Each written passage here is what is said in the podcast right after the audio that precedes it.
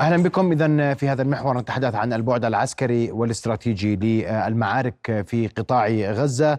أرحب بضيفي آه، نضال بيك أبو زيد الخبير العسكري والاستراتيجي. مساء الخير مساء الخير سيدي. رؤيا بودكاست. وأنا بدي أبدأ من حيث كنا نتابع من غلاف غزة آه، إضاءة إنارة وقنابل مضيئة تلقيها قوات الاحتلال فوق مناطق غلاف غزة فوق المناطق أقصى شمال القطاع.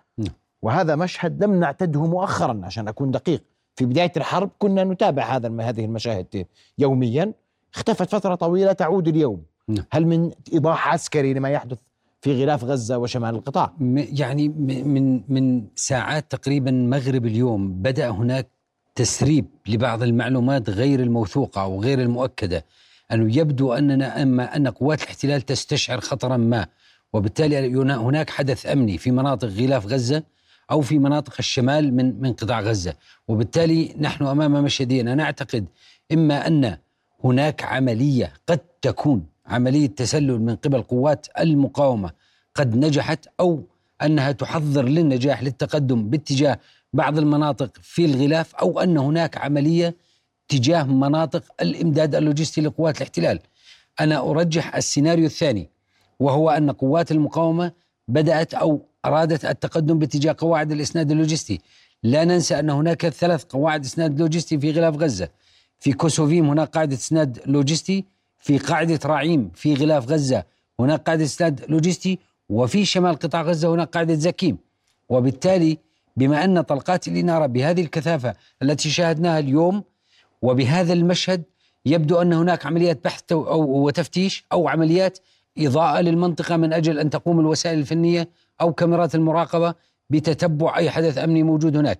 أنا أرجح الحدث السيناريو الثاني أن هناك عملية استهداف للقواعد الإمداد اللوجستي وهذا ما ما يدعي أن هناك مؤشرات تعزز هذا الخيار وهي المؤشرات التي سنتكلم عنها في حديثنا عن العملية البرية. لا أنا حدثني إحنا متابعين الصورة حتى إذا ما عاد آه، يعني إذا ما شاهدنا إذا ما شاهدنا هذه العملية آه، لاحظ أن هناك عمليات إنارة بالكامل هم يريدون إضاءة المنطقة وبالتالي يبدو أن هناك أيضا قوات على الأرض تقوم بعمليات بحث وتفتيش بالإضافة إلى الوسائل الإلكترونية اللي تستخدمها قوات الاحتلال. وبالتالي أنا أرجح أنت ليش بترجح اليوم إنه ليش اليوم بتقول أو بتعطي انطباع عسكري أن هناك ما يحدث وعليه هذه العمليات تتم وترجح خيار ضرب البعد الاستراتيجي والامدادات امدادات العدو. لماذا ترجح هذا الخيار؟ أنا أرجح هذا الخيار لأنه اليوم آه تم نشر معلومة ومن قبل قوات الاحتلال على إعلام الاحتلال تم نشر معلومة بأن آه هناك عملية تزويد للقوات الموجودة غرب خان يونس بالطائرات. أي بمعنى؟ أن قوات الاحتلال عجزت عن التزويد البري لقواتها الموجودة في محيط خان يونس فقامت بعمليات إنزال جوي للمعدات وللإسناد اللوجستي بالطائرات.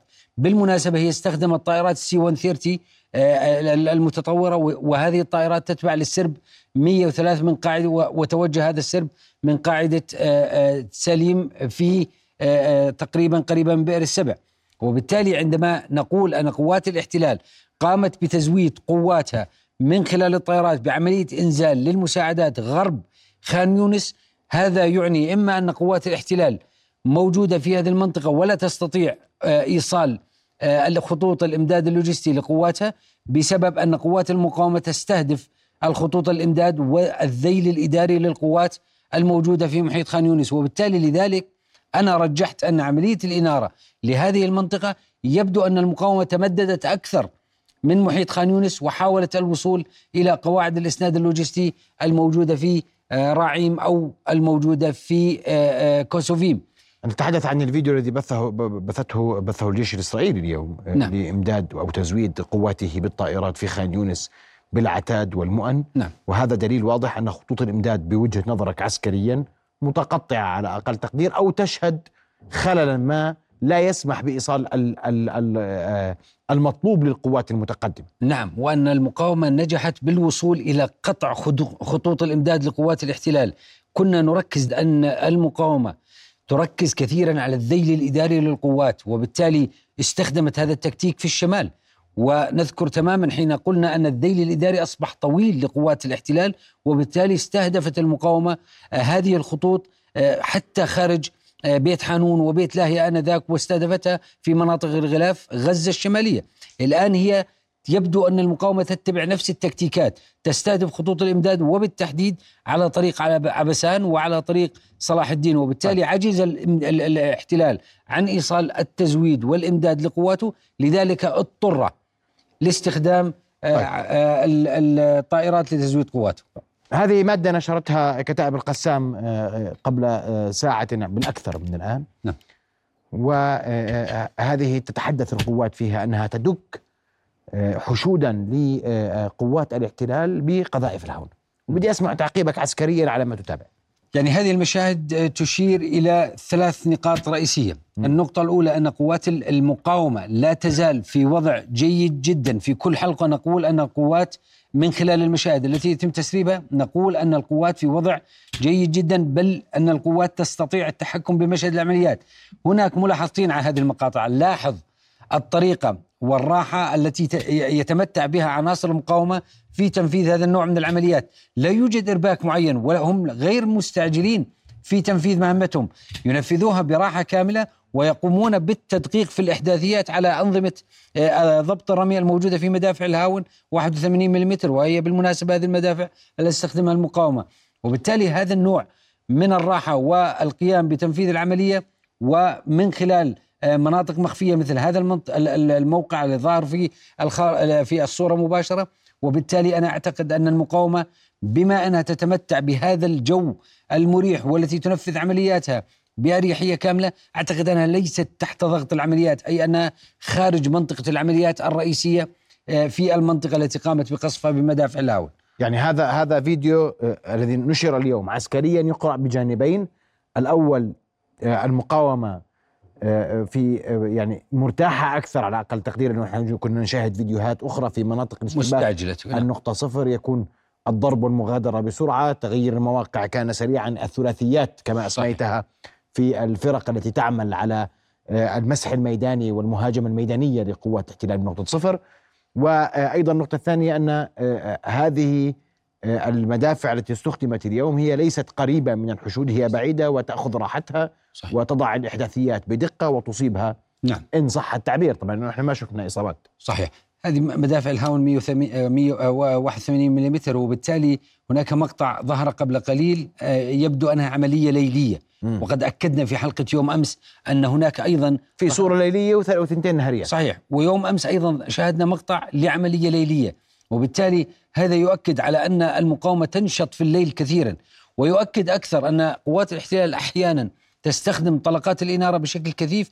ليس آه، لإنارة المنطقة في منطقة العمليات ليست لإنارة المنطقة لأنها تتمتع بتكنولوجيا عالية وأجهزة رؤية ليلية واستشعار. ولكن عندما تستخدم قوات الاحتلال تستخدم قذائف الإنارة هي تريد تخليص قواتها من اشتباك يكون هذا الاشتباك حاسم.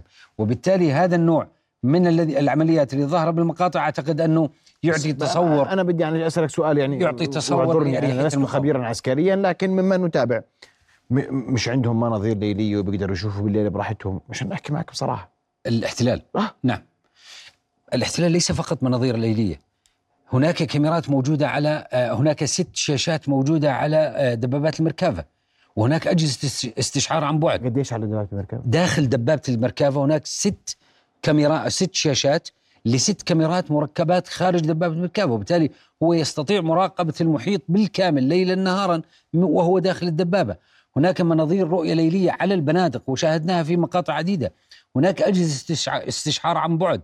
طائرات الكود كابتر طائرات الاستطلاع آه، الصغيرة ويقال عنها أو, أو توصف بأنها الطائرة الأخرس لأنه لا, يوجد صوت لها الكود كابتر.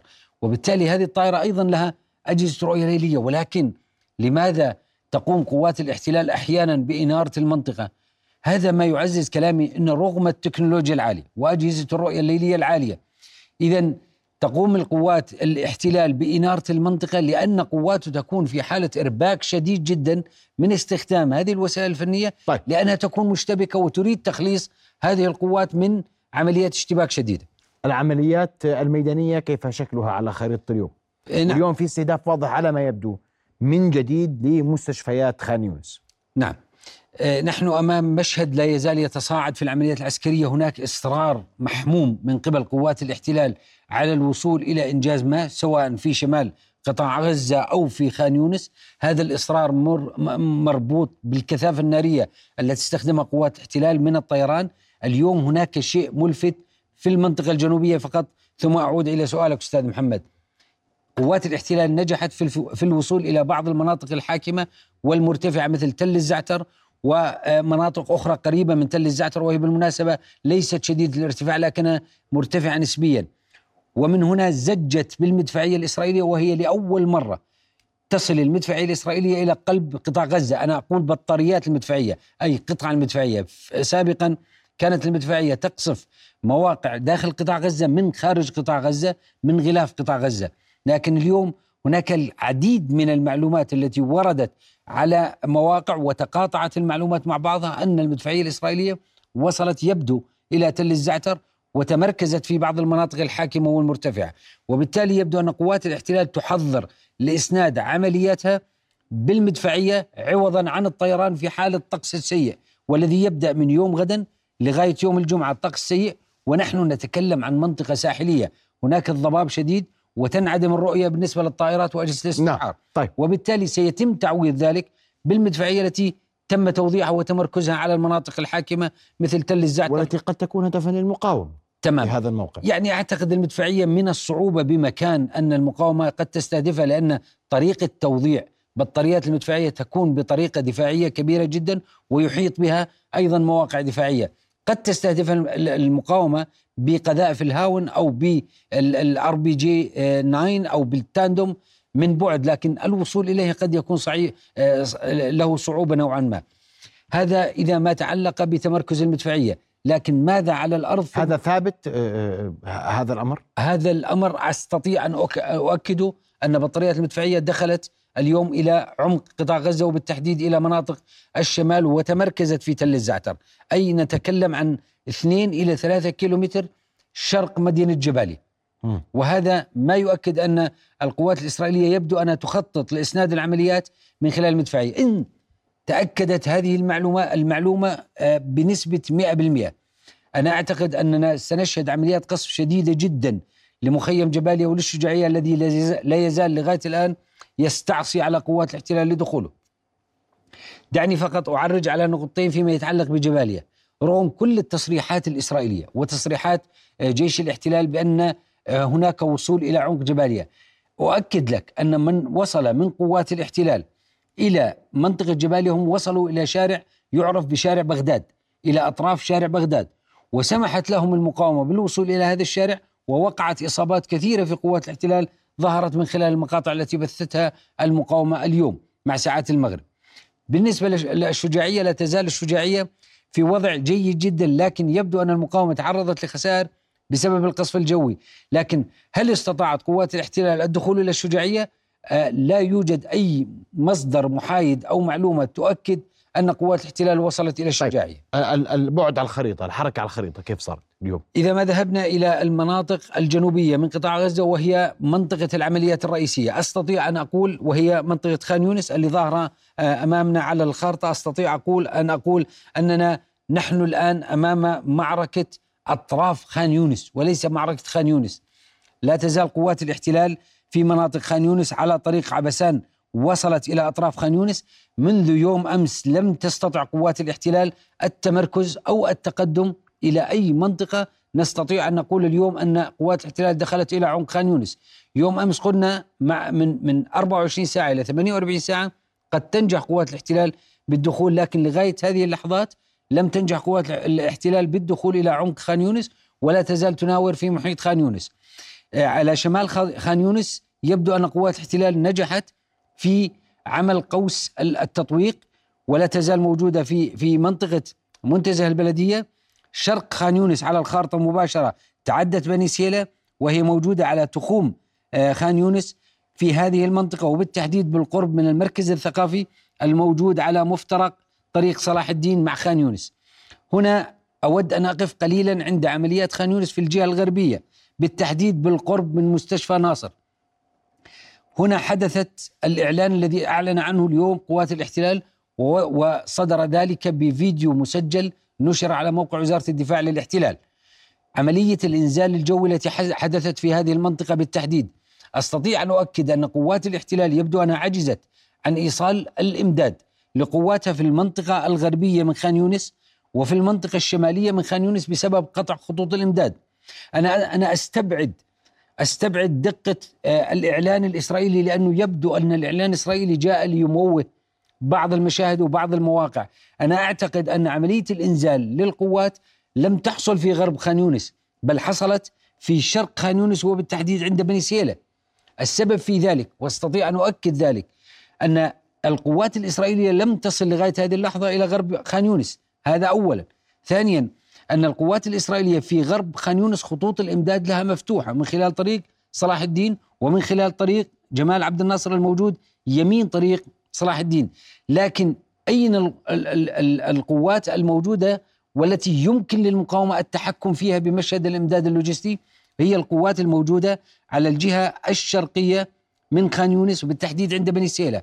وبالتالي بما أن قوات الاحتلال تذكر وأعلنت أكثر من مرة أن هناك قتال في خزاعة وأن هناك قتال في بني سيلة وأن المقاومة لا تزال موجودة في هذه المنطقة. أنا أعتقد أن خط الإمداد الرئيسي القادم من كوسوفيم باتجاه عبسان باتجاه هذه القوات الموجودة شرق خان يونس هي هذه القوات التي انقطعت بها السبل من وصول الإمداد لها. لذلك قامت قوات الاحتلال بإنزال الجوي لهذه القوات بالإمداد والإمدادات اللوجستية. لكن لماذا أعلنت قوات الاحتلال أن الإمداد حصل في غرب خان يونس وليس في شرق خان يونس هي أرادت أن تموه عن اتجاه العمليات الرئيسية أرادت أن تموه عن أن قوات قواتها في المنطقة الشرقية من خان يونس مقطوعة بها السبل ولا يمكن إيصال المساعدات لها.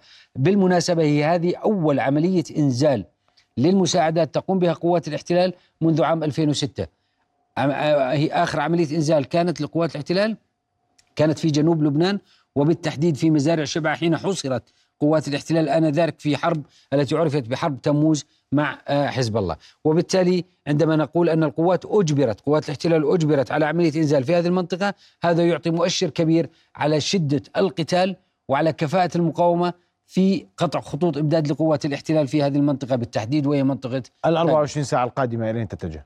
يعني أعتقد خلال ال 24 ساعة القادمة قد نشاهد مشهدين، المشهد الأول من قبل قوات الاحتلال والماكنة الإعلامية. لقوات الاحتلال ستعلن كثيرا وخاصة قبل قليل انتهى اجتماع مجلس الحرب الإسرائيلي وسمعنا الكثير من البروباغندا والبيانات من قبل يوآف جالنت وزير الدفاع أو من قبل رئيس الأركان أو من قبل من قبل جانتس أحد أعضاء مجلس الحرب أو من قبل نتنياهو نفسه. وبالتالي بعد اجتماع مجلس الحرب أعتقد أن الماكنة الإعلامية الإسرائيلية وال social media بالتحديد ستعلن الكثير عن آه، آه، الوصول إلى قلب خان يونس آه، احتلال خان يونس الدبابات الإسرائيلية تتجول في شوارع خان يونس لكن على الأرض على الواقع أعتقد أن المقاومة لا تزال تتمتع بقدرة عالية جدا على جر قوات الاحتلال إلى مناطق الكمين والتقتيل وأشرت لها من حلقتك يوم أمس حين قلنا أن التكتيك الجديد الذي بدأت تتبع المقاومة هو ال booby traps أو مصائد المغفلين. اليوم والإعلان صدر من قوات الاحتلال أن خمس جنود من قوات الاحتلال بينهم ضابط قتل بمحاولة لفتح نفق موجود في منطقة خان يونس وهذه العملية تعرف بعمليات ال booby traps أو مصائد المغفلين التي تستخدم آه، في عمليات الهجوم في عمليات الدفاع من قبل المدافع في المناطق المبنية. وبالتالي أعتقد أن ال 24 ساعة القادمة لن تكون هادئة. سنسمع كثيرا عن عمليات قصف جوي. القوات الاحتلال ستحاول تخليص قواتها في الجهة الشرقية من خان يونس وفتح خطوط الإمداد. لذلك سنسمع كثيرا عن طريق عبسان سنسمع من آه، خزاعة سنسمع عن بني سهيلة وطريق عبسان لأن قوات الاحتلال ستعمل جاهدا على تخليص قواتها وفتح خطوط الإمداد نعم. بهذا الاتجاه. الخبير الاستراتيجي نضال أبو زيد أشكرك كل الشكر على وجودك معنا ليلى. نرقب ال 24 ساعة القادمة وكيف سيكون التطور ميدانيا غدا. أشكرك كل الشكر على وجودك. شكرا رؤيا بودكاست.